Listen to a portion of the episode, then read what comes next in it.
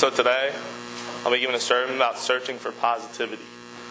So in my life, as a 7-year-old boy, I experienced something that I would never wish upon anyone else. I had a 3-year-old brother. His name was Corey. And he wasn't just my brother, but he was my best friend. We did all those typical brother things. Sports, being competitive, constantly fighting, getting in trouble by mom and dad. But most importantly, we were always there for each other. Regardless of how upset, how angry we were, we always did everything together. We loved each other. We cared for each other. But everything for that changed on a snowy day in February. So on February 22nd, 2009, we were going to church with my cousin. And it was the first time we've ever done that, and our parents let us go. And this church was in Congress. So we went to the service, and after, we sat through the service, and it was close to Easter, so that's what the service was about. And after church, we decided to go back to his house to have lunch, and then we were going to go back home. And on the way home, we hit a patch of ice, and we slid off the road. And so we were sitting in the ditch. The driver's side's facing up. And we're trying to figure out how to get out. And because the way the car was sitting, the trunk was the best way for us to get out of the car. And so my cousin and his then-girlfriend got out of the car. And they got out, and then I got out. And so my brother was the last one to get out of the car. And as he's doing that, his coat gets caught on the hitch. But as that's happening, a car that was speeding on the road comes flying off the road and starts heading towards the field that's over there. But then all of a sudden, it starts turning towards our car where he's caught on the hitch. And as that's happening, my cousin's trying to help him out, and then eventually that car comes closer and closer and ends up hitting him. And so I'm sitting there watching all this unfold as a 7-year-old, and for the next 30 minutes to an hour, I'm sitting there waiting. Ambulances, police, news reporters, family, parents are all there to figure out what's going on. And so I'm sitting there in a car that stopped by, and they had me sit there. And I'm just sitting there praying and praying that my brother's all right, my best friend's all right, and that I'll see him again. And as all this is happening, the medical team decided to put me in an ambulance so I could get evaluated, even though there was nothing wrong with me, because I was more concerned with my brother at that point. And I'm driving, we start driving to the hospital, and we get there, and I get stuck in a room far away from my brother. And I'm sitting there with my grandma Klein, talking about everything, and how my cousin wished it was him and all that stuff. And finally get released to go to the main lobby. And as I'm sitting there with a bunch of family, friends, community members, I was sitting there talking. We were all just praying together. And then finally, they come out and basically announced that I heard the hardest words I've ever heard in my life, is that my brother was dead. And I sat there we were there for 2 hours. And I sat there. There's like a vending machine area. And I sat there by myself and cried the whole time. Because I know, as a 7-year-old boy, you really wouldn't think that people could comprehend that. But I knew what just happened. And I just lost my best friend that I've been basically grown up with. And so that day, watching the accident unfold and hearing those words were the toughest things that my life that I've ever experienced. And for the months later, the next year's coming up, my family, my parents, we went away from church. Because after I talked to my mom a bunch, and they were saying how they were angry. And they don't know how they felt with God at that point. And being that young, I really didn't have that power to convince them because I was only like 8, 9, 10 years old. But finally, when I get to high school, I'm able to drive, etc. And I finally go to church for the first time since the accident. And that's like 2016, 2017. And walking in there thinking in my head, this is actually the first time I've been there since that Sunday that he died.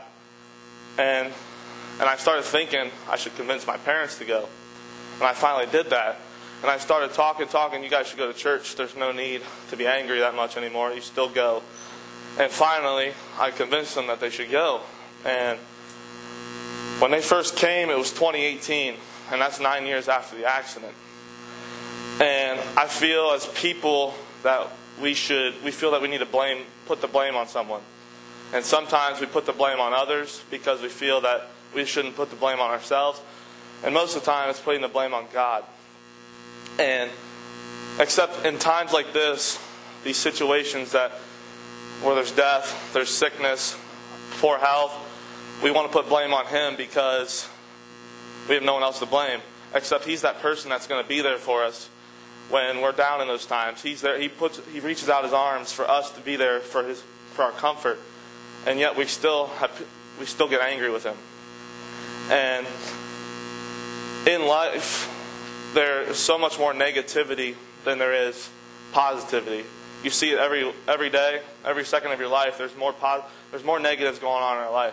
And I can tell you from firsthand experience, losing my brother, people in my life, family, friends, families, suffering from diseases, illnesses, especially cancer. That's been a big part of my life.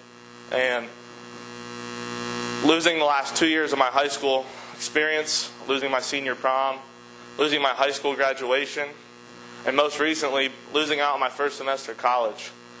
No sports, all remote learning.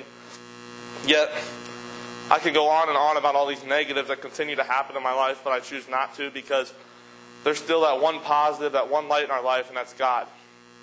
Yet, for us to have that positive in our life, we must maintain that relationship with Him, create that relationship with Him. And it starts with going to church. And things are going to happen in our life, but that should not take away what our relationship with God. And going to church does that. It starts creating that relationship so they have that chance to maintain that throughout their life, because church is supposed to be that place of comfort for people. And I know with our generation, a lot of people are thinking we're starting to go away from the church. And I do agree, because people think they need to be perfect. And to be at church, no one needs to be perfect. And everyone knows no one's perfect. And church is a place where we welcome people. And there's a lot of amazing people, like everyone out there, that would greet people with welcome, heartwarming welcomes, love them, care them, support them. And I feel like people don't feel that they'll get that. But as a church, I know that we could show that.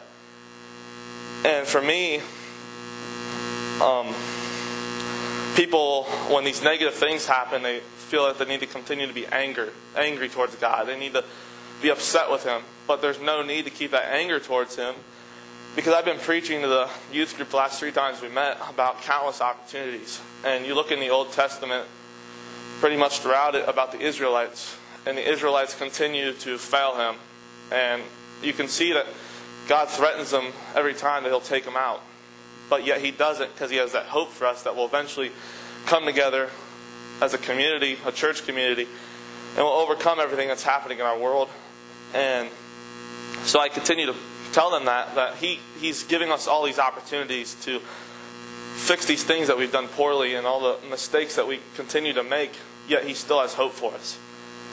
And if we don't put these angers and these emotions beside us, then these opportunities that He gives us every single day are going to continue to decrease, because He's no longer going to have that hope. Yet He's still going to have a little hope for us. And that's why I refer to Philippians 4:4. I'll say it again. Rejoice in the Lord always. I will say it again. Rejoice. And that comes from one of my favorite idols, Tim Tebow. He says that because people, when they get down, they don't feel like they have to praise Him. They're going to give credit to Him. They're going to rejoice in Him. But you should never do that. You should always rejoice. You should always praise for Him, because He picks us up in our down moments. He's always there when we are down in the dumps. We're always going through troubles in life, like death, health issues, sports, school, etc. He's always there for us, and He always opens His arms up for us. And now it's our turn to rejoice and praise Him and clear our minds so that we're able to welcome Him into our heart. And so I feel like if we're rejoicing, we're able to welcome that light into our life, that positive into our life. And it's going to eliminate a lot of the negativity that's surrounding us today and through the times that we're experiencing right now. But searching for Him brings that one positive in our life, creating that relationship, maintaining that positive, just when there's so much negativity around us, especially most recently. I feel like with the coronavirus and everything else that's going on, This has been our chance to get better with him, and it's that opportunity that that's an opportunity he's given us. He's giving us that chance to go to church every Sunday. It's that one day of the week that we're able to go to him and clear our heads and relieve ourselves of everything that we're going through right now. And so he's that one positive that we've been looking for.